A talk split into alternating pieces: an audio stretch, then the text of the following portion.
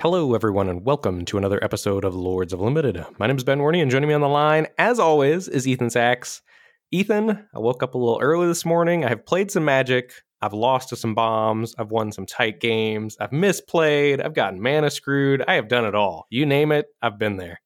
I, I know I was so yesterday. You know, we usually record at 10 a.m. on Sundays. Yesterday, I was like, "Yeah, it's Christmas. Like, I, I'd like to maybe sleep in the day after. Maybe we can bump it back an hour." And then I woke up this morning and opened my Twitch app on my phone, and there was Mr. Metronome streaming already, just putting in those early hours before the pod. I'm I'm glad you're all primed and ready to go. Early boy gets the trophies. You know what they say. That's right. Did you get any trophies? No, I went 3 3, but I'm on track to get a trophy in my second draft. I only played for like an hour and a half.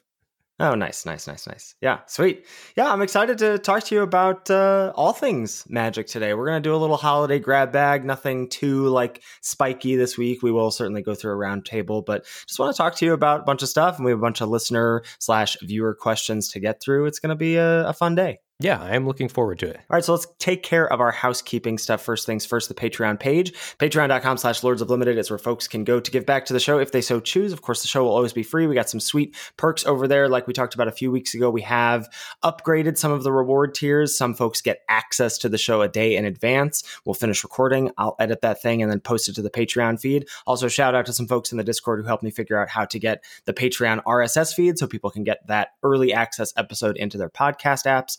That's sweet. We also have access to some additional content on the Patreon feed if you move up higher the reward tiers on Patreon. Um, so we have a few videos there from me and Ben this month, and we'll be rolling those out each and every month, at least like two to three additional pieces of video content, some draft log walkthroughs, some what's the plays, some mulligan decisions, all that good stuff. And of course, we want to shout out our new patrons the first week that they join. So this week we are welcoming Cody, Ryan, Robert, Joseph, and Jason.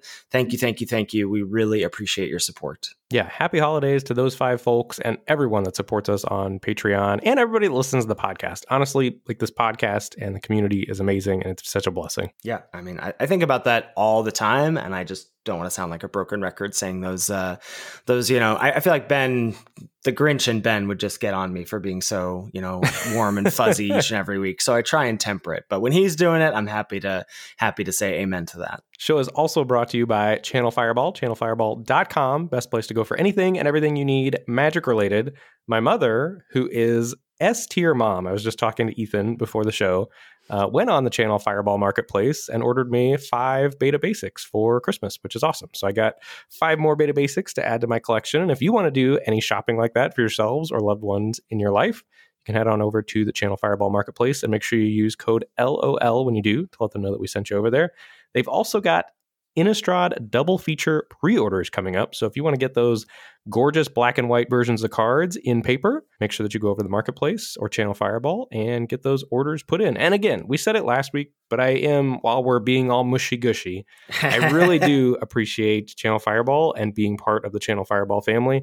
I was listening to LR's holiday episode while I was doing some straightening up of my apartment earlier this week. And it just is so cool to hear them talk about you know enjoying the showdowns with us and they don't have to do that channel fireball didn't have to bring us on you know we theoretically were a competing podcast with lr and it just feels awesome to have been welcomed into the family and get included in those showdowns. So thank you to everyone over at Channel Fireball. And thanks to you, Ethan, for uh, reaching out to them and making that happen. Yeah, I, I, mean, it was a real shot in the dark. And I'm, I'm very thankful for where we've come in the past, whatever. When now it's 15 months, 16 months. It was it was early fall of 2020 when that relationship started and I just couldn't be happier about it. Yeah, and again, that goes back to you the listeners. That sort of thing wouldn't be possible without your yeah. support every week. Yeah, for sure. Look at you getting all reflective at the end of the year. Ooh, baby. I'm excited for maybe some resolutions from you for next year. We'll see. Um, I wanted to talk about the decathlon event so far because I think I was a little skeptical of this. I was like, eh, we're not getting an arena cube over the holidays. That's a bummer.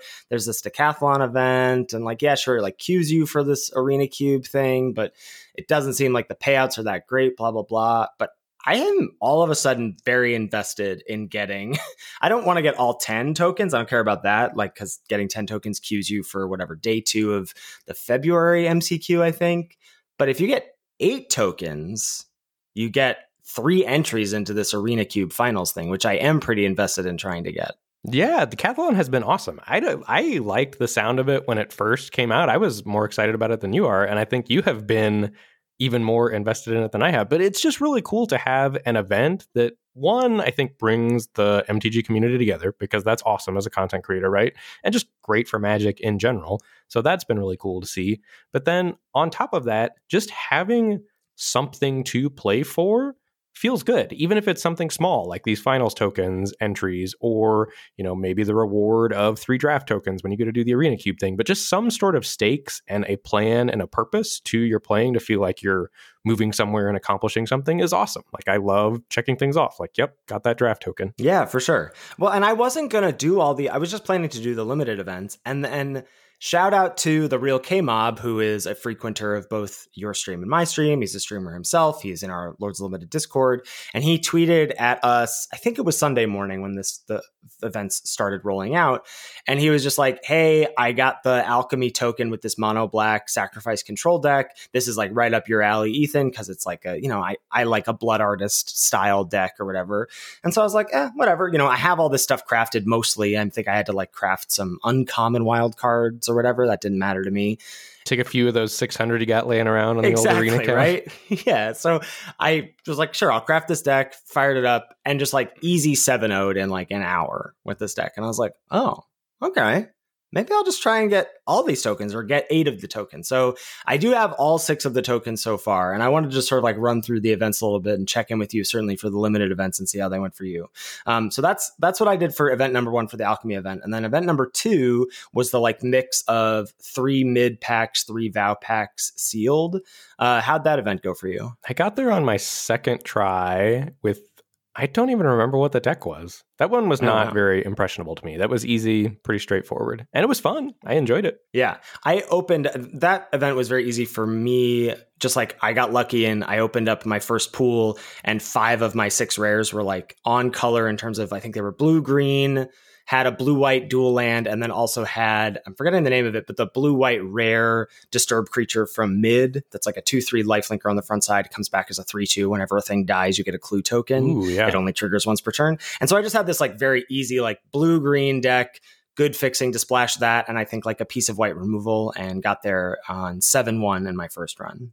Yeah, it took two bullets for me, but I don't remember much about my decks or my opponent's decks. Um, event three, we're gonna actually look at my draft from that, but I got the the trophy on my first run there. How did that go? That that was a doozy. I didn't realize like signing up. I was like, this is best of three, and you have to get to five wins that's uh, that's a long investment if you're doing multiple runs of that. Well, and it was down for the first day or whatever. Oh, right, right. yeah, yeah, yeah. It was supposed to be up for three days, but then you only had two days to do it. Yeah, so I was going to play it that first day, but then I couldn't. So I actually sort of realized at the end when I did my first entry, I was like, oh, I kind of need to get this done on this entry. I'm not going to have time to play Magic the rest of the time this event is up. So uh, I actually did get there on my first try with a very good blue white deck, which was super fun. Awesome. Event number four. This was this has to be the worst of the events. This was the pre-cons. I don't know. I'm sure you didn't touch this. I don't know if you even like looked at any of the things that you had to play with here, but basically you got to choose one of these 10 two color pre-con decks that were supposed to be for like new players.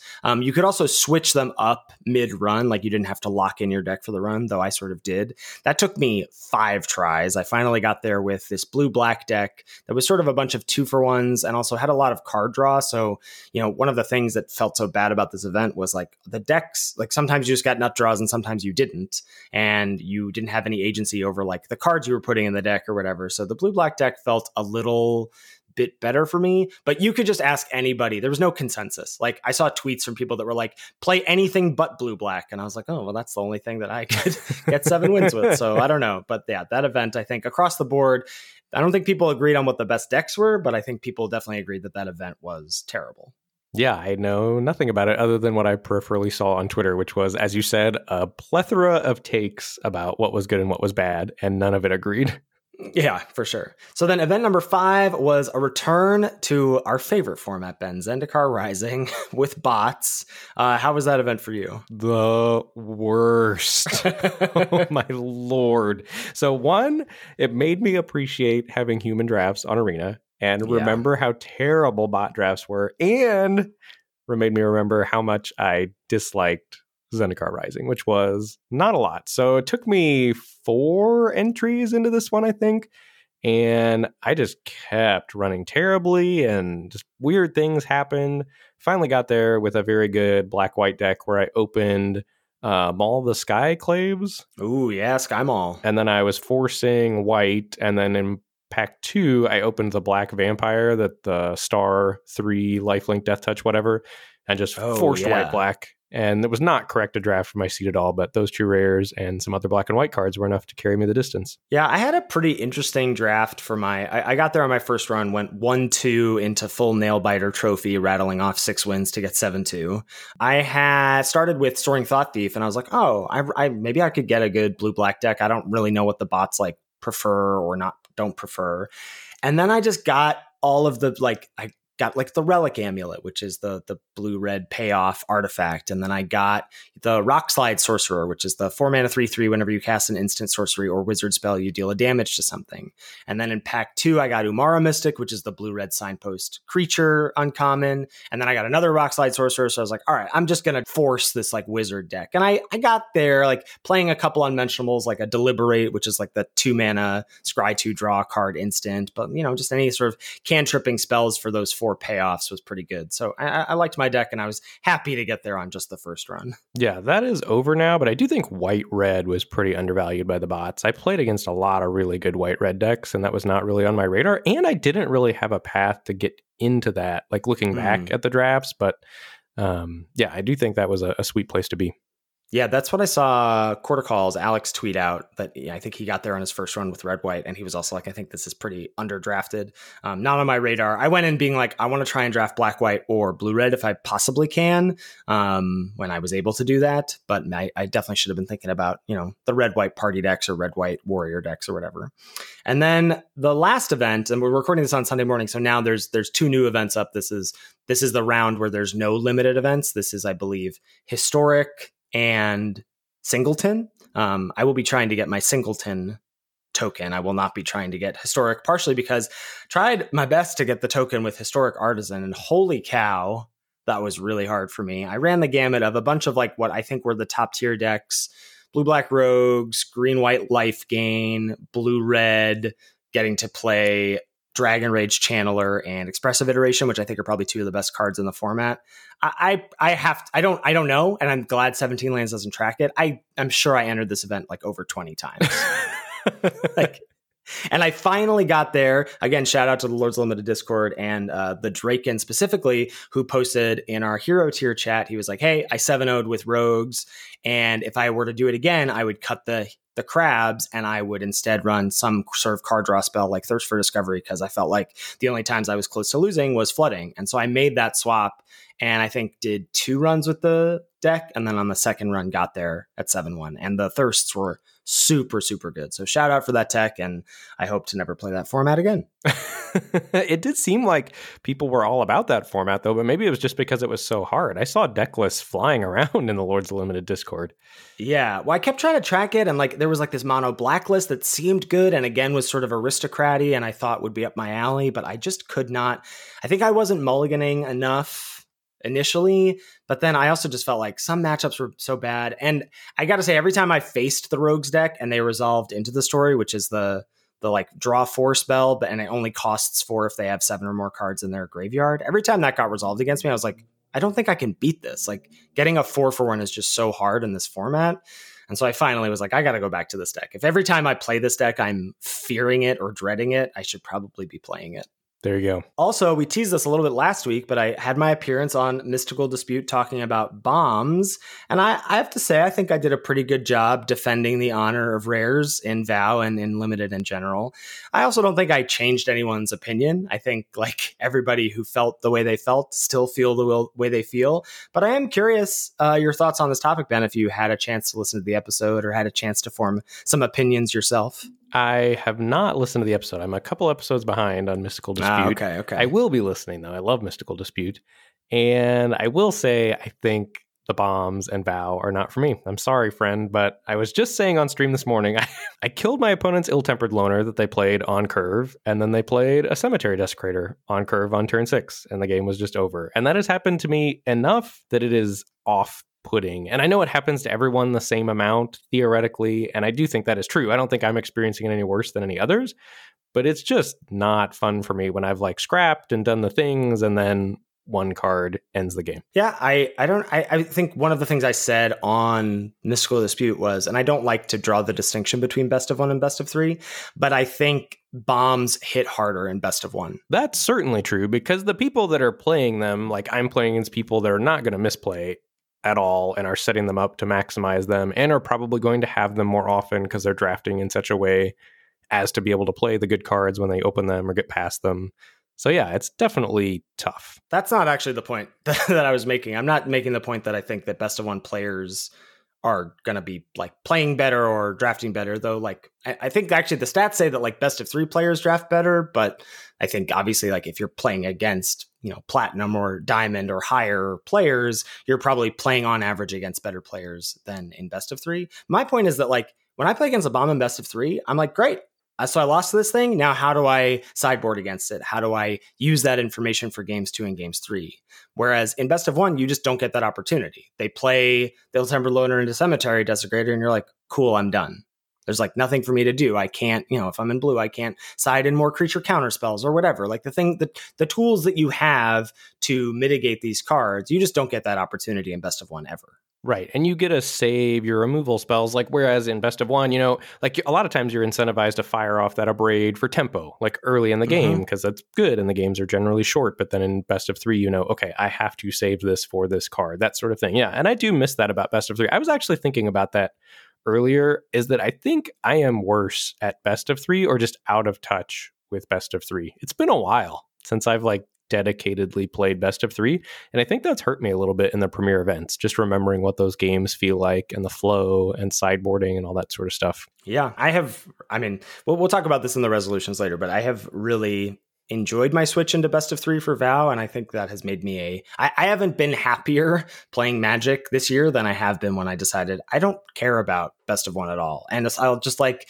I'll just do bot drafts to maintain my mythic rank, and I'll do that on my phone on the couch at night or whatever but I don't care at all. And I'm just going to play best of three on stream. Yeah, that's good. It's healthy. It is healthy. Well, speaking of best of three, let's take a look at a roundtable here um, from the decathlon event because I think my draft was super tough. I remember saying at the end of pack one, I was like, all right, I guess this is like a drop and redraft situation. So I'm curious to hear your thoughts on this draft. Are you ready to take a seat? I am. Let's do it. All right. So 17 lands. Uh, I think the the way the uh, the decathlon events work, 17 lands doesn't have the like draft data saved. So had to go back to the stream archives and take some good old fashioned Imgur picks. So here we have uh, pack one, pick one. Following cards as options. Best common is Flame Blessed Bolt, single red, instant, deal two damage to target creature planeswalker. If it would die, exile it instead. I think like the second best common is something like a blood crazed socialite. The four mana three three menace makes a blood. Moving on to the uncommons, you get some goodies. Infestation expert, four hundred green, three four. When it enters the battlefield or attacks, you make a one one insect creature token. That's day bound. On the night bound side, it's a four five, and when it ETBs or attacks, you make two one ones instead. There's Bramble Wurm, six and a green, seven six reach trample when it ETBs gain five, and you can pay two and a green to exile it from your yard to gain five life as well. Uh, but I think expert over Bramble Wurm, right? If you're ta- if we're talking about the green uncommons here, yes, which is wild to me from the start of the format because I would have yeah. thought Expert was not good at all, and Bramble Wurm would have been premium. There's an Edgar's Awakening, but I'm definitely not getting into black for a card like that. And then our rare is Investigator's Journal. It's two mana for an artifact. It enters the battlefield with a number of suspect counters on it equal to the greatest number of creatures a player controls, and you can pay two, tap it to remove a suspect counter from it to draw a card, and then you can also just pay two and sacrifice it to draw a card. Yeah, this is a super interesting pack one, pick one. This is almost a format litmus test at this point, or like mm-hmm. how are you approaching the format? Because I think the correct pick is Flame Blessed Bolt, right? Not taking anything else into consideration, like what's open, what's overdrafted, that sort of thing. I think Flame mm-hmm. Blessed Bolt is probably the biggest bang for your buck. It's super efficient. You know, it's going to up your win percentage the most.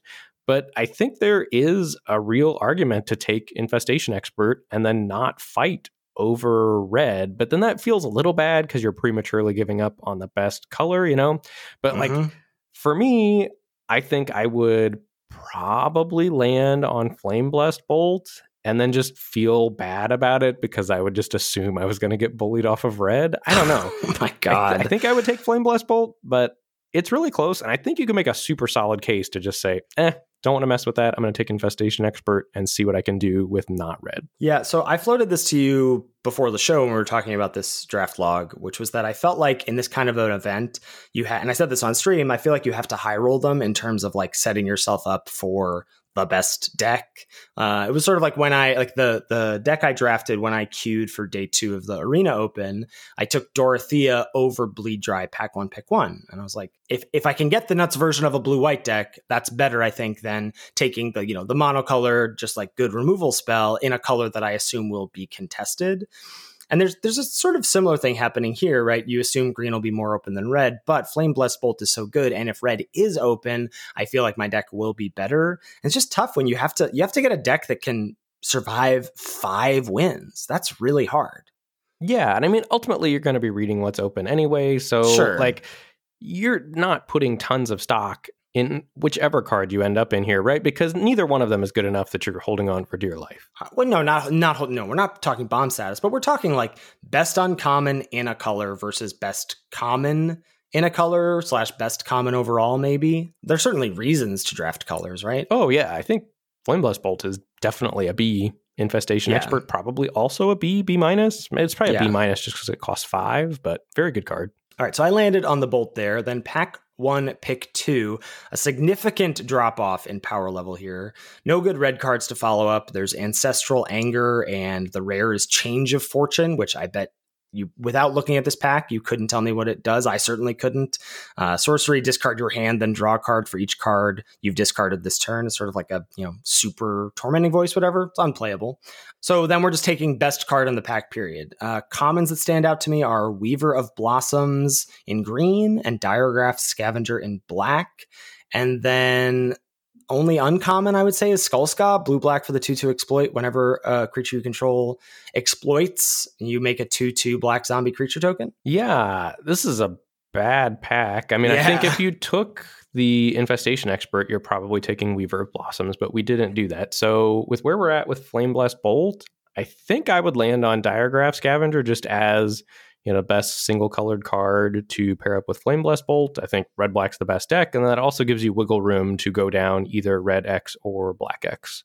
Yeah, I, I landed on the Skull Skaab here. I think the Scavenger is defensible, except that like I still feel like I don't want to be drafting black for just these, you know, good commons. And I was like, all right, the ceiling, if, again, if I'm thinking about high rolling or whatever, the ceiling on Skull Skaab is really high. And so if I take it here and that is open, which, you know, you could take this here and probably wheel a Wretched Throng or maybe a Rot-Tide Gargantua, though the pack is so weak that there's no guarantee there. But I landed on the Skull Skaab here, but I, I hear the argument for Scavenger for sure. I don't really like Skull Skaab that much. Do you feel like it's that high rolly or that good? I have not found blue black decks to care about it much at all. Uh, I, I have found blue black decks to care about them. Like, I mean, starting out with persistent specimen or lantern bearer into this, and then you know th- those blue black exploit decks that are like you know high teens like 18 19 creatures with, with that are just like a plus b exploit fodder and exploit creatures i think skull skaab is quite good in those decks. Yeah yeah yeah yeah i, I agree with that. I, I think typically blue black's just more of a control shell that has some exploit stuff in it for me rather than all in exploit so that makes sense yeah i, I think in the decks where it's all an exploit, it's good. And that's what I was thinking about here. But I agree. There are definitely versions of blue black that are not exploit focused that are good. And Skull Skaab doesn't really matter there. Okay. Um, pack one, pick three. Uh, given that we have the Skull Skaab, you know, there's a gluttonous guest at common if we wanted to stick blue black, but no, like that's not really the kind of card you want, right? That's more of the card for the deck you're talking about. Scattered thoughts as well for that kind of deck. Otherwise, we've got you know, good cards. Fierce Retribution is probably the best common. That's the one in a white destroy target attacking creature or cleave cost of six just to straight up destroy a creature. The rare is missing in the pack. There are three uncommons, but only one to speak of, and that is another copy of Infestation Expert. Yeah, I mean, I think Infestation Expert is far and away the best card in this pack. I think you're taking it here and you're just going to figure the rest out. Yeah, taking it here and, and regretting, like I'm already thinking about, man, what if we had went expert into Weaver of Blossoms into expert number two? What a great start that would be. sure, but that hindsight's 2020 there, right? I, think, know, I and know. I think the other reasonable route through this draft, and I'm curious if anybody would ever do it, like the red forcers of the world out there, like the beerses of the world. Like, do you Mhm. ever go flame blessed bolt into ancestral anger? Into reckless impulse and you're just in on like i'm drafting red come what may That seems like a horrible way to draft, but yeah, maybe maybe there are folks out there that would have done that. That just seems like taking impulse over expert seems so wrong to me. I agree, but I think there are people that would do that that are having a lot of success in the format. You know what I mean? Mhm. Like that's not either your or my forte or the way that we like to draft, but I definitely think that there are some people that would say, "Yes, I would do that," and they're doing well in the format. All right. Well, um, if you are doing well in the format and you would do that, reach out. I'm curious to hear the the argument for it. Pack one, pick four. Pretty nice follow up here to Infestation Expert. There's a pack song pup in the pack. This is the one in a green one one. At the beginning of combat on your turn, if you control another wolf or werewolf, you put a plus one plus one counter on it, and when it dies, you gain life equal to its power. And I think it's that that's just like the far and away best card here. There's a Wandering Mind as well, but after taking Expert, I can't see not taking the pup. Yeah, I agree. After taking expert, you're definitely landing on pup here for sure. And then things get a little dicier. So, uh, pack one, pick five. There are no really good green cards. There's Rural Recruit and Sheltering Boughs. I'm not interested in playing either of those cards. The only red card is Belligerent Guest, the three mana, three, two trample. When it deals damage to an opponent, uh, you make a blood token. I don't like that card very much. Best commons or best cards in the pack are either Grisly Ritual, the six mana kill spell that makes two blood, or Rot Tide Gargantua, the five mana five four. When it enters the battlefield, if you exploit, uh, each opponent sacrifices a creature. What do you like here? I think with what we've got, we- so we've got the Flame Blessed Bolt into Skull Skaab into Infestation Expert in a Pack Song Pup. I think with Mhm. what we have so far, I think I would land on Belligerent Guest, looking to potentially be red green or Mm. You know red X or green X. Yeah, I could see that. I just I found I find belligerent guest so replaceable, but maybe I shouldn't. Um, I took the gargantua here just as a eh, maybe maybe the green cards were a fluke, and maybe we can get into the the sacrificey thing. And I'm sort of drafting two decks at this point, but maybe I should have just hunkered down and said, eh, let's try and draft the better deck that that also takes into account the better cards that we've drafted already. So I'm going to throw my inner Ethan Saks at you here, and I'm going to say, do you really want to get into black for Rot Tide Gargantua? I don't. I don't really want to get into Black for Rot Tide Gargantua, but I really don't want to play belligerent guest in That's funny. I have Yeah. found belligerent guest to be kind of a problem. Like it's total filler, like 100% filler, but I think it's good filler. I, yeah, I mean, whatever. How, how I don't understand the distinction we're making here between filler and good filler. All I hear is we're saying the card is replaceable, and I don't think Rottide Gargantua is replaceable in these heavy creature blue black decks. I would buy that. That's my argument, but mm, we're getting in the weeds. Um, so the next packs are pretty junky. Pack on pick six, the best card by a mile is Diregraf Scavenger. End up taking that as a follow up to the Rottide Gargantua. Still drafting like two decks basically. Pack on pick seven, there's nothing to speak of really with what we have, so I ended up just taking the rare blue red dual land. Pack on pick eight, we get a blood fountain, so I'm like, all right, maybe, maybe we can do some some black shenanigans. Um, and then the rest of the pack rounds out with blood crazed socialite pick nine, chill the grave pick ten. Okay, so maybe we're gonna do blue black, and then I get reckless impulse, snarling wolf, reckless recruit, nurturing presence. And that's how pack one goes. And that's when I go, all right, I guess I'm dropping and redrafting here. But open a dormant grove, pack two, pick one, and then take a, a spore crawler out of a weak pack two, pick two, and then go flame blessed bolt into Abrade. And that's when I the, the pack two, pick four braid to go along with my two bolts. I was like, all right, I guess I'm gonna do, do red green. Like so I've got these good red removal spells, and then I've got like three of the best green uncommons with pup, expert, and dormant grove. And make my way out of pack two, like with some good commons, Hook Hand Mariner, Falkenrath Celebrants, and then the Gift of the Gods, pack three, pick one, Halana and Alena partners. Buddy. Yeah, so get real build out there. I got a second infestation expert in pack three, as well as two voltaic visionaries, which just are super underrated and great. And the deck ended up getting 5-0. It's it's a deck that you know, I don't. I, I'm, you pointed out Reckless Impulse earlier in the draft, and I wanted to talk about it here because I generally don't like the card very much. I think it's overplayed by the community in general. But they, the two eh, impulses and the two visionaries in this deck, because my curve is so low, and we'll link a picture of the deck. The curve's super low, other than you know two celebrants and two experts in the five drop slot. That I I was happy to run them here, and having that like velocity in this aggro deck was really really good. And I also had this cute little sideboard plan where on the draw, I took out Snarling Wolf and Daybreak Combatants and sided into uh, an extra land and Aerith, the blue red three mana, two, four. Instead of drawing a card, you exile the top two cards of your library and you can play them this turn. Um, and that card single handedly won me two of the games I brought it in for. Yeah, that card has been very impressive. This deck looks great. It's a lot of high card quality, and then a lot of your filler helps you find your high card quality. Exactly, exactly. Yeah, I mean, I'm like, I'm playing a snarling witch. I'm playing a snarling wolf. I'm playing a Dawnhart disciple. These are not cards that I'm super excited about. I'm playing Kessig Flamebreather, but my creature count's pretty high. But the the deck definitely performed. So really tough start to the draft, but found my lane, and then obviously got lucky with the pack three pick one open. Feels good though.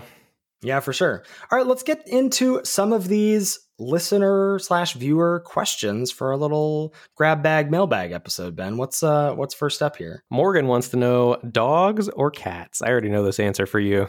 Neither. I mean, it's dogs if I'm picking one, but I I will generally pick neither.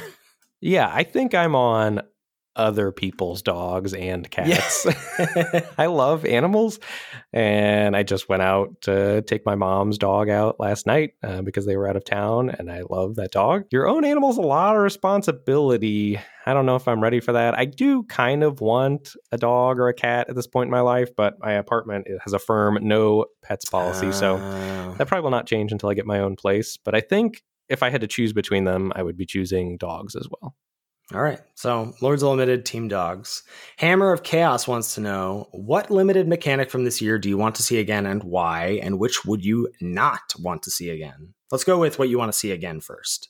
It's really close for me between Blood and Lesson Learn. Both yeah. of those were awesome. I think Blood is just so good that I would want. Actually, no, I'm going to change my answer. I, I, think I want lesson learned. So there's something about blood that's super powerful on your side of the battlefield, but it's also kind of demoralizing when your opponent has three blood tokens and six lands, and you just know they're drawing action every turn for the rest of the game, right? Because those times when you're trying to claw your way back in and you're like, well, if my opponent just bricks once or twice, like I can get back in the game, but then you just know that's not happening. That's a little demoralizing. I don't like that aspect of blood think I'm going lesson learned just because of how interesting it makes the draft portion. I'm going blood. I, I agree that lesson learned is great, but I'm going blood is just like I, I, I think that I mean I, I know that I'm in the minority here of loving Vow, but I also think that blood just has led to so few like quote unquote non games that I just I just love love the mechanic. But the same could be said for like learning into environmental sciences or whatever that that also helps. Yeah i think that's definitely true and both mechanics are slam dunks. What mechanic would you not want to see again? Dice rolling? Definitely. Sure. I really don't ever want to see decayed again. I think that mechanic was too pushed. I think it was like very led to very snowbally games. Like if you went two drop, three drop, Revenge of the Drowned on the play, it was just so hard to beat that kind of a start. That's so funny because I love Decayed and I would be fine with it coming back. Give me all the good commons.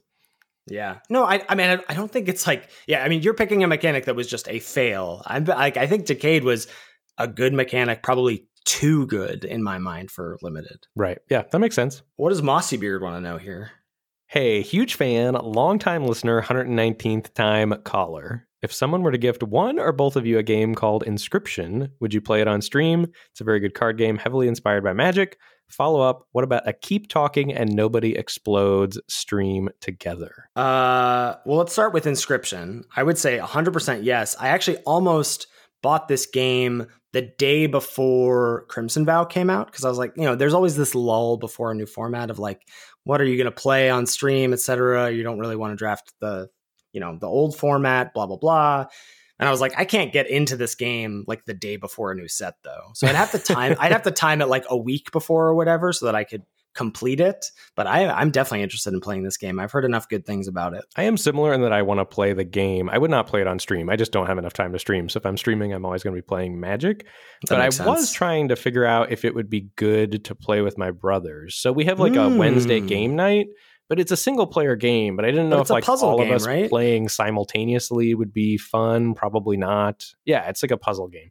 Or like one of us playing and the other three like watching slash commenting. Like, would that Mhm. be a good experience? Because I've heard great things about the game. I yeah, I, w- I would bet that would be a good experience. Just because I feel like I, I feel like I'm gonna get stumped on some puzzles. I'm a little worried about playing it on stream and then like people spoiling it or like solving puzzles for me that I don't want to do. So that's a reason that I would be hesitant to play it on stream. But enough people seem to have enjoyed doing it themselves that it's probably a good experience.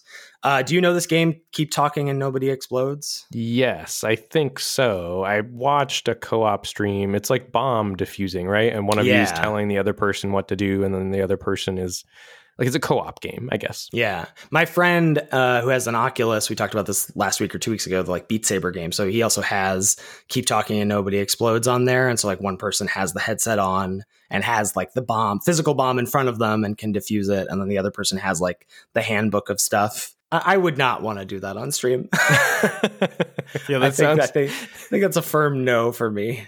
I agree. But um, speaking of other games that are inspired by magic and exploding, I played a game over Christmas with my family called Unstable Unicorns that was super fun. Okay. What, what kind of game is it? Like a drafting game? It's not a drafting game, but it's all inspired by magic. So you're trying to get seven unicorns on your battlefield. Like that's how you win. Okay. But then, and you can do one action per turn. You can either play a unicorn or you can play like a magic card or an upgrade or a downgrade. But all of the effects are magic effects. So if you've played magic, it's heavily inspired by magic. Like you play a unicorn that ETBs and then blows up one of your opponent's unicorns and it's like a two for one. Or there's counter spells and then there's upgrades that say that your things can't be counterspelled. And it was quick, like it was very intuitive, awesome game. Highly recommend. Unstable unicorns. Sweet. Maybe Hashtag not get my hands on it. but could be, but could be. All right, Salty Pretzels wants to know what's your favorite Christmas song? I have Mr. two. Grinch? Okay. and I don't know which I would choose. So just classic Christmas song, Leroy Anderson, Sleigh Ride. And for not liking Christmas, I do actually kind of like Christmas music. And then the close, and then the other song is Polar Express when they're at the front of the train and the little boy and the little girl are singing together. Um, when Christmas comes to town. Yeah. Is this the movie? Have you not seen the movie? The like Tom Hanks one? Yeah. No, I have not. Oh, that's like one of my favorite Christmas movies of all time. But anyway, they're at the front of the train, and this little boy and this little girl are singing "When Christmas Comes to Town." At the end of the song, the little boy takes the high harmony part above the girl, and it's the most precious thing on the planet. Wow. I was not expecting again, you're just full of surprises. A heartwarming answer to the uh, this question.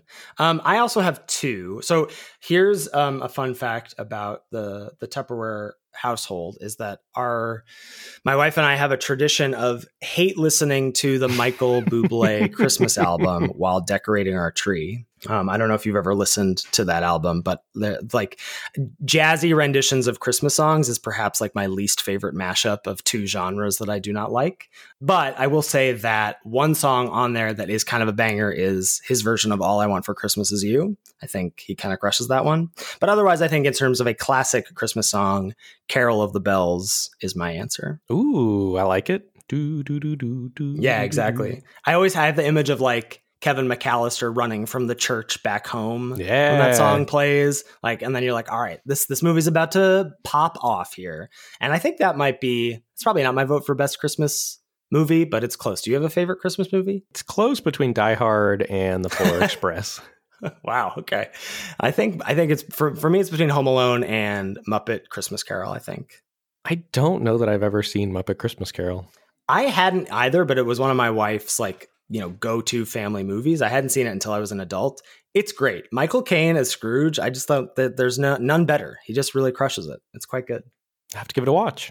Yeah. All right. Brandon Liams asks Do you remember what your earliest attempts at drafts were like? What was it that got you hooked? I vaguely remember. I mean, I was little when I was drafting. Like, I started playing Magic when I was eight. And I bet I was drafting when I was 10, 11, 12. Oh, wow. I remember going to the card shop and I remember liking drafting at the card shop. There was a card shop on the town square called Sports Cards and More.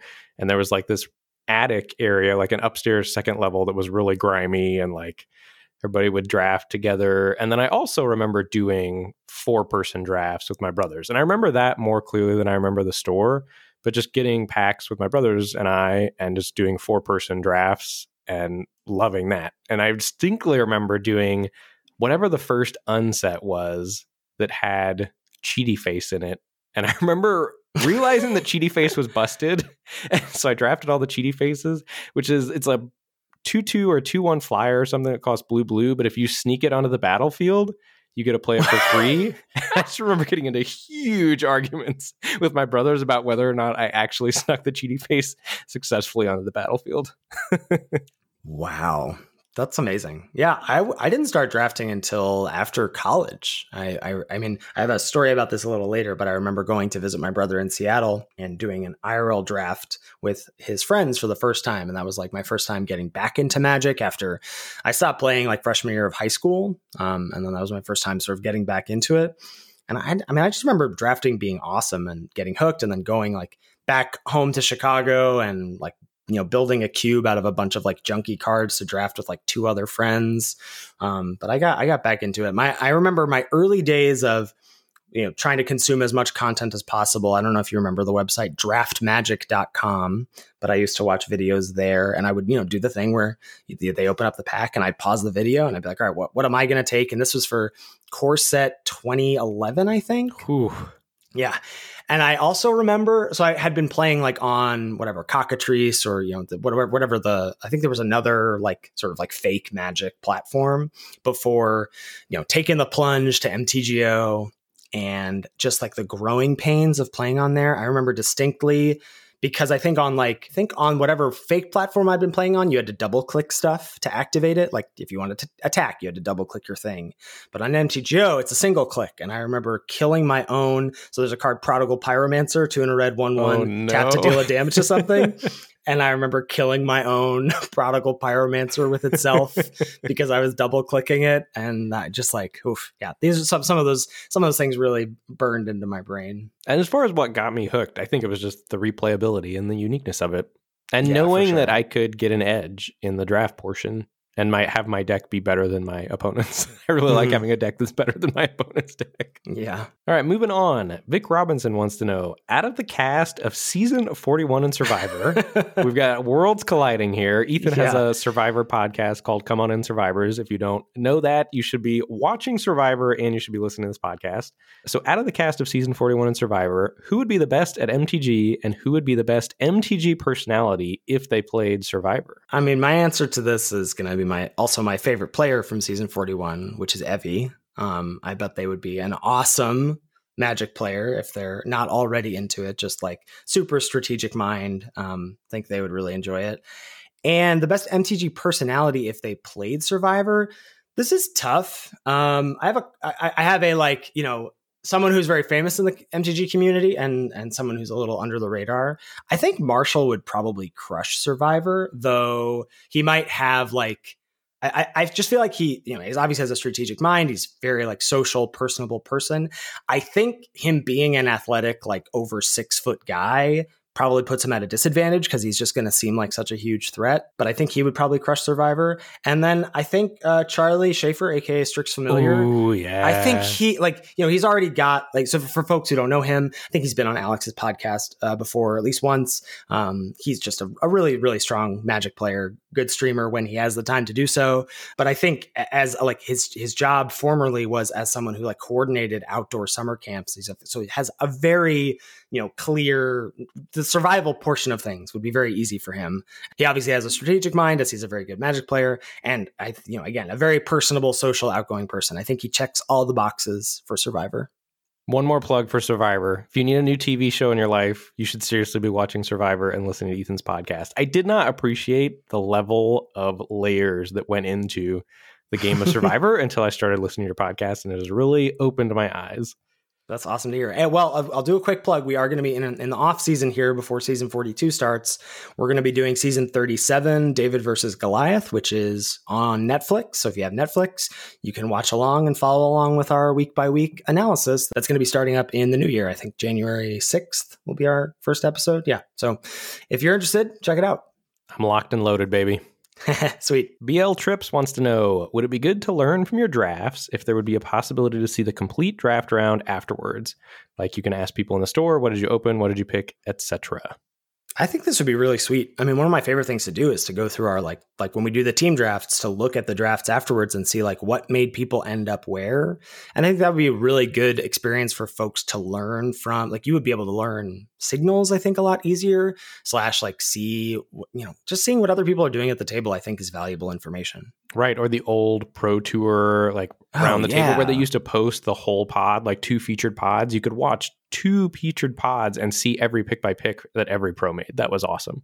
Yeah, that was was very sweet. They also have a follow up question: Would you like to have in pool events for Arena as a third option to play?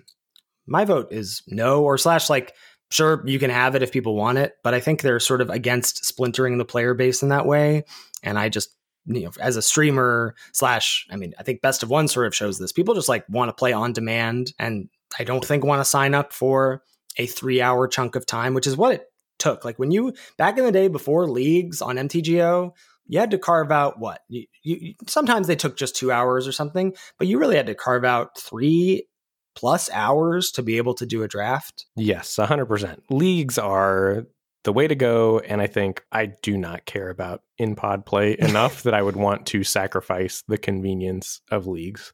Yeah. Uh, Luis Costa asks You're designing a cube with the restriction that it must exclude two of the five colors. Which shard wedge would you choose? This is the easiest question in the world for me. Yeah. Easy Jund cube for you. Yep. I think for me, I would choose Grixis. I just think there's a lot of interesting possibilities in that shard mm-hmm. or wedge. You can do Storm, you could do like spells matter stuff, you could do all spells.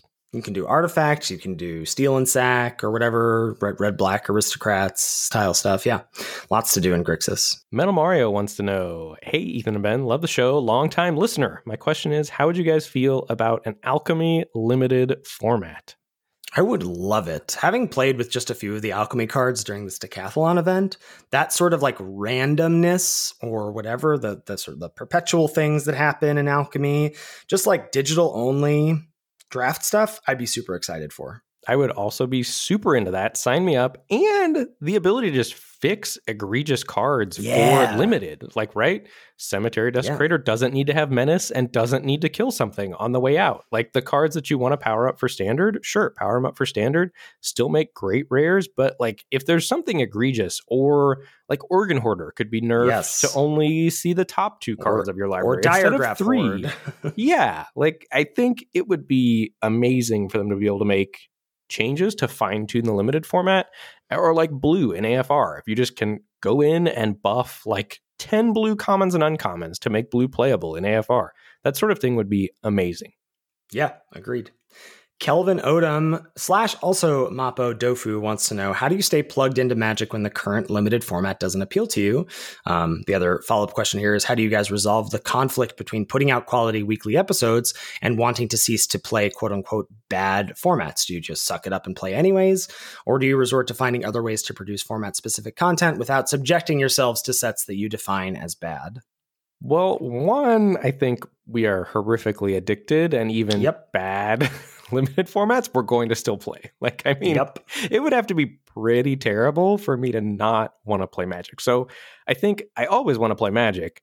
I just enjoy it way more when I think the format is a good format. Like, for example, if this were still mid, and I think the answer is opposite for you, but if this were still Midnight Hunt, I would be enjoying playing Magic more right now than I am with Vow. But I still woke up this morning and played Magic for an hour and a half before recording with Ethan and got frustrated losing to bombs. And I will still log on to Magic probably again today. Yeah, I think well, there's two things. The the one thing that Ben has already said, which is that we're just horrifically addicted. Like, and I, Alex said this uh, on an episode of his podcast a few weeks ago, where it's just like even the worst limited formats are still good. Like, it's still just good magic. I think most of the time. Like, AFR is probably the biggest outlier for me, and I didn't like mid that much, but I wasn't like you know, I don't know, sick of it. Like if mid was the only way to draft right now, I'd play it for sure. Like how you feel about Vow, I think. But the other thing that's different is as a content creator and as what what our mission is week in and week out on the podcast, I think there's always stuff like if, if a format isn't clicking for me, is that what's happening, right? Is it that it's just not like working for me or I'm losing at it? Or is it that I don't like it and it's not, you know, letting me do the things that I feel like I'm good at or the things I enjoy about magic? Are there ways that I can branch out, like doing my like shrines week in M21 or whatever, or figuring out venturing in AFR, which wasn't, you know, the best strategy, but it was what I enjoyed doing the most. And I don't think people were talking about that kind of deck a lot. So I think there's always, in terms of content creation, there's always stuff to talk about. Like, okay, so blue is bad in AFR. What does that mean? And could we have seen that more clearer in uh, the crash course season or like in preview season or whatever? And how does that impact drafting? Are we really hard avoiding it or why are we drafting it? There's just always stuff to talk about with the limited set, you know, even right. if you don't like it.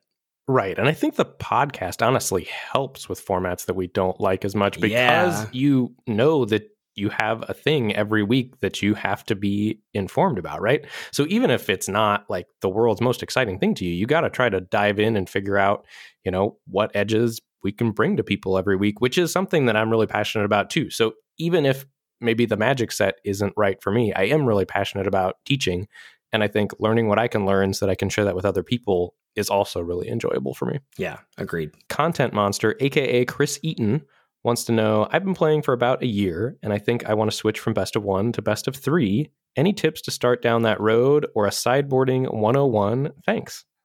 Uh, so we have talked about sideboarding before on the podcast, and we'll certainly do so again. And I think it's probably really worth revisiting and maybe dedicating a whole episode to now that we're seeing.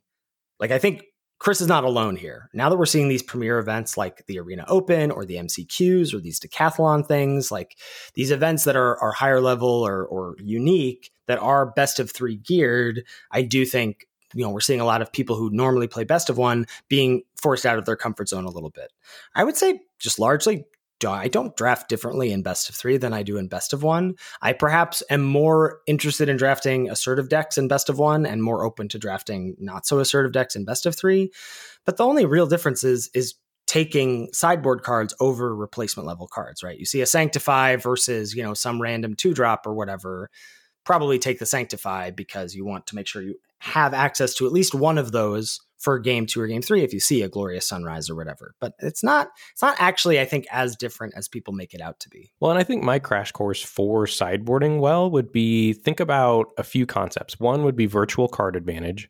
Like mm-hmm. how can you get your creatures to match up better against your opponent's creatures? Are they playing four or five two ones in their aggro deck? Great. I'm gonna side in every one three I can to try to brick wall their two ones? Or same thing, do they have four threes that they're beating me down with? Do I have any two fives that I can side in against that? So that sort of thing, like trying to change the the creature composition of your deck to match up against your opponent's you know most common power and toughnesses you've seen i would say that and then just does your opponent have targeted things where you can afford to take cards out of your deck to potentially blank cards out of your opponent's deck. And sometimes that's not always feasible, but if you can afford to, like if your opponent has a lot of things that punish X1s and you can side out your X1s for maybe two twos that aren't slightly as good or three twos that aren't quite as good as your X1s, I would sort of think about that thing as well, like how your creatures match up against their spells. Yeah, I think that's all really good advice.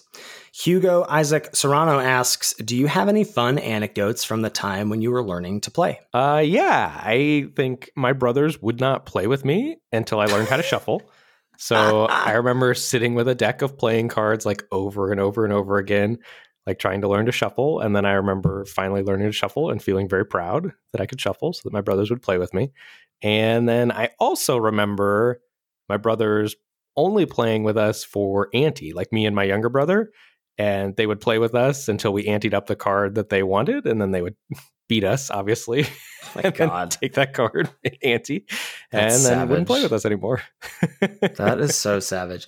I have so this was not when I was learning to play like as a kid, but when I I remember this paper draft that I alluded to that I did when I visited my uh, brother in Seattle and drafted with his friends. We drafted Worldwake, and I remember getting passed a Jace the Mind Sculptor, and I knew nothing about. I didn't know anything about planeswalkers or whatever, but I did know that this card was worth money, and my brother had like paid my entry into this like friend draft or whatever. So I was like, all right, I'm gonna rare draft this for my bro, and I ended up with whatever, some sort of like three color garbage deck. Obviously, I, no one knows how to draft the first time they draft, but I did. I did take the rare. I did money draft, Ben. What a filthy casual. I'm a filthy casual. Aaron up next wants to know top five hottest limited takes that didn't pay off. Well, I like you have an actual list of five. I sort of, uh, you know, I, I chickened out here. I just said all of mine stem from not trusting or trusting too hard in mechanics. Like, didn't think City's Blessing would be a thing in Rivals of Ixalan. It was. I thought werewolves were definitely going to be a thing in Midnight Hunt. They were not. Like, a lot of those uh were were hits or misses like thinking venturing was going to be good or dice rolling was going to be good that that those are all of my takes Yeah, I was thinking 2021 specific here. So mine nice. were pretty egregious. So I left Sarulf's Packmate out of my top three green commons in Kaldheim. Yeah, That did not pan out. I thought red was the worst color going into Vow. Also did not pan out. Both of us had Star Pupil as a top white common heading into Strixhaven. It was not. Neither one of us had Bury in Books in our top blue commons in Strixhaven in any of the blue color pairs. We did it by color pair and single colors. yikes And then Midnight Hunt, I gave Ecstatic Awakener a D in our set review. Yikes. Big yikes there. Yeah. So I, I alluded to this already. I did this like best worst of limited 2021 article for CFB last week. And I put Bury in Books as the best removal spell of 2021. And I stand by it. Yeah, card was great. Uh, Clockwork wants to know hypothetically, Magic is suddenly no longer a gaming option. So you and Ethan decide to start up a game of Dungeons and Dragons with mutual friends you've made over the course of the podcast. Who is the dungeon master and who are the players? I am definitely not the dungeon master. I'm way too lazy for that. I think it's me. I I'm think you sure- probably are like, the dungeon master. I'm pretty like OCD about or like control freaky about stuff, and I feel like I'm also a pretty good host. So I think I think I would be the dungeon master, and I would go with the Lords of Vegas crew. I think would be my first inclination of like a group of nerdy folks that I feel very comfortable with. So this is like a group of friends that we've met via Twitch um, that we stayed with when we went to GP Vegas in 2019, and I think that would be a good crew. That would be a blast. Yeah. BD Schiller asks, I enjoy your content, but I feel like a lot of it focuses on what to pick, when, and how to make a deck. Any tips on actually piloting decks to success? I feel like that's where I'm personally stuck as of late. Well, you're in luck, BD Schiller. We do What's the Play episodes once a format. We have maybe not done it in Midnight Hunt because these were a little more condensed, but generally we put out an episode once a format on what's the play scenarios. But I think if you're really wanting to work on your gameplay, there's several suggestions. One, you should watch streams and then like pause streams, you know, VODs or whatever, draft videos, pause them at the start of a turn after the person draws their card and think about what you would do that turn and why, or when difficult scenarios come up. Like that's really a great way. Like if you're watching Ben Stark play, and you pause his video and you say, What would I do here? And then he's going to talk through exactly what he would do and why, and what he's not going to do and why. Super good for that sort of thing. The other thing I would do is go back and look at your games on 17 lands and see if you can find alternate play scenarios or routes yourself. And then also send those 17 lands gameplay scenarios maybe to friends that you trust or you know, coaching is a great way to level up your gameplay as well. Yeah, I think those are all good suggestions. Um, I would throw out that when you're examining your own game replays, give yourself like three or four days. Like mark, like as you're going through the game, be like, man, I feel like maybe I lost this game or it was close, or oh, I won, but it was narrow. Could I have like you know made it easier or whatever? Just make a note of that game and then come back to it in like three or four days. Because if you look at it immediately after, you will it, it's too fresh in your mind and you will make the same plays that you just made in the game. Whereas if you give yourself a few days, you'll forget and then you'll come back and I guarantee you, you'll see different things where you go, whoa, why did I do that? Like there's just no way that you're going to make all the same decisions, I think. And that's a really good way to to learn from your mistakes. Brazil Bear wants to know who our dream draft table participants are. I think I would want to do some sort of bridge between like old school and new school. So I have obviously team Lords and Cord, me, you, and Alex. I'm I'm bringing in my boy Stunlock FTW there, and then I've got LSV, Reid Duke, Andrea Mengucci, and Cedric Phillips as my other four. That's a solid four. I think this is sort of crazy, but like LSV and Marshall are two of my dream draft table participants, and they just want to draft with us like yeah. once a set. How awesome. you awesome just get to do that? that every few months. It's Right. so awesome. which is crazy lucky. So I think you obviously Marshall and Luis, and then I think I would just want to bring in a bunch of heavy hitters. Like I want to see how you and I stack up against the pros in an eight-person draft pod. So I'm bringing like Huey, Reid, Martin Juza, like you name it. I want the best people at our table, famous MTG Yeah. pros. I like it. Mr. Keegan wants to know uh, what's actually a two for one? Is a Decayed Zombie a card? Is a discard a card? But removal's also a card. Where is the line? Like destroy two target creatures and target player discards two cards is a big difference. That's true. That is a big difference. Yeah, I mean, I think any card that exchanges for two other cards is a two for one. Or, you know, you can turn a removal spell into a two for one by blowing out your opponent's combat trick when they cast it mid combat. But I think you're right in that two for ones that affect the board are way better than, you know, divination or mind rot. I think this is another topic that we could probably revisit at some point. Um, but we did do an episode on this. Episode 40 is called The Value of a Card.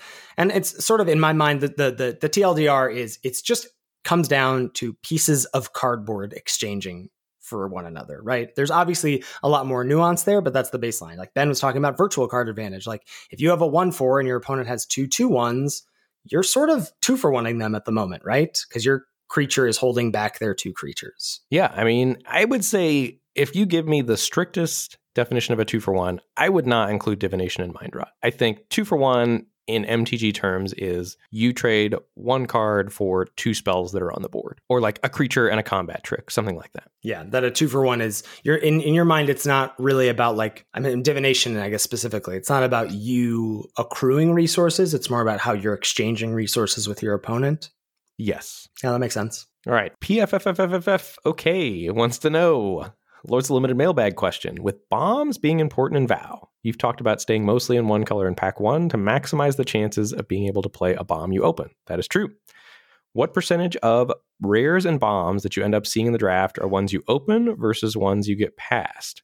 My hidden hypothesis is carving out a lane of one color maximizes the chance that you can play a bomb you open, but carving out a lane of two colors maximizes the chance you get passed a bomb.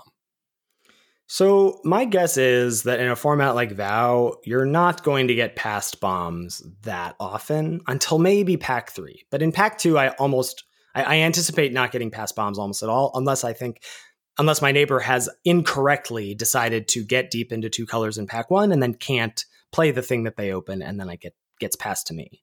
I think in a format like VOW, you're just incentivized so heavily to do the get deep into a color, try and open a, a, good thing. And then maybe in pack three, if you continue to stay open or carve out a two color lane, then maybe you'll get hooked up. But I think, you know, by pack three, most people have settled into a two color. And so that's when that's more likely to happen. But I think you're just not supposed to do that. Like take a format like a guild set or a set like Zendikar Rising, which I think was another set where you were pretty incentivized to try and carve out a lane or get deep into one of the good color pairs if you could, like getting into blue red or white black or whatever, then sure, you want to do that. And in a guild set, obviously you want to be like, all right, what's the open guild? And then I'll get passed the good cards from that guild. But I think in sets like VOW, you're not supposed to do that. Well, and I think there's also something else going on. I don't know that you can actually carve out a lane of two colors, right? Because that's cutting things. It's like so it's hard. really hard to cut two colors because that's really only benefiting you in pack two, right? When we're talking about carving something out. So you're Mhm. trying to prevent the person to your left from getting into a color. But then if you cut it hard enough, that person also just has the option to move in underneath you and draft that color in pack two. Like if you cut red in pack one and vow, or you cut red black in pack one and vow, but they've gotten enough black cards, they can just draft red black underneath you in pack two, and all the work you did carving out the lane is not giving you any benefit at all. And it has no bearing on pack three, right? Because then you're passing it from the right. So I would argue that you still are most benefited by actually cutting one color, right? Because then you get deep into a color, you get the opportunity to open the bombs, and then you're most likely reading the signals for your second color from what that person is passing to you in to your right, and then you're still likely to get passed a bomb in that color if you've read the signals correctly. So I think you're more likely to get passed rares from reading signals than you are from carving lanes out. Couldn't agree more, Ben. All right, last one here, bringing us home from Fatty Chopper. What are your 2022 MTG resolutions? I am going to choose things that make me happy. And as I have done in the past few months in terms of switching to best of three on stream. And, and maybe that's less exciting for people to watch. And maybe I'm going to lose some viewership or whatever, but it makes me happy. I enjoy it more. And that in turn is going to make my stream better. Um, so I'm going to play more best of three. I'm going to like, I just don't care about the ladder. It's hard for me to like get excited about it. And so I'm not going to like, I, and, and that's not to, disparage anybody who does. Like I know that you're incentivized by it. I know like people like you know two duck cubed are incentivized by the rank and whatever. And I that's awesome. That just doesn't appeal to me. And I the big thing that I'm really going to try and do hard here is not compare myself to other content creators in 2022. I sort of got lost in that a little bit this year. I'm, I think I'm out of that now, and I'd like to maintain that. So that's that's my big goal for the next year. Those are all very healthy goals. Thanks, man. They are. And seriously, and I think it is hard as a content creator for people that aren't to know what that's like. You know, when you've got 200 viewers and someone else has 300 viewers or 400 viewers or whatever. Like it's yeah. so easy to tell yourself, well, I'm half as good as that person. Like, which is yes. just stupid, right? Mm-hmm. But like, it's so easy to have that conversation with yourself in your head and you're the only one doing the thing and you're alone while you're doing it. So like once all those nasty thoughts start to creep in, it's really hard to get rid of them. Yeah, it, it, is, and it's also hard. Like you know, I, as we've talked about, like so, you know, sometimes I can use you as a sounding board or my own personal therapist um, or my wife or whatever. But it's really hard to like have anyone really understand like that unique alone situation, and in terms of like seeing like you just like you're not a, uh, just reminding myself that I'm not a number. I am not my concurrent viewership or I am not my whatever, my Twitch earnings. Like it just there's there's a whole bigger picture and I have so much to be proud of about what I'm doing and no one else is doing specifically the thing that I am doing in terms of all of my, you know, all the things I got Uh, all of my fingers in the pots or whatever. And I think that I just need to find joy in that and not worry about what everybody else is doing. Yeah, you need to be the best version of you, as they say. I just recently sent you a message on Discord that said, "Please tell me that I am more than my mythic ranking."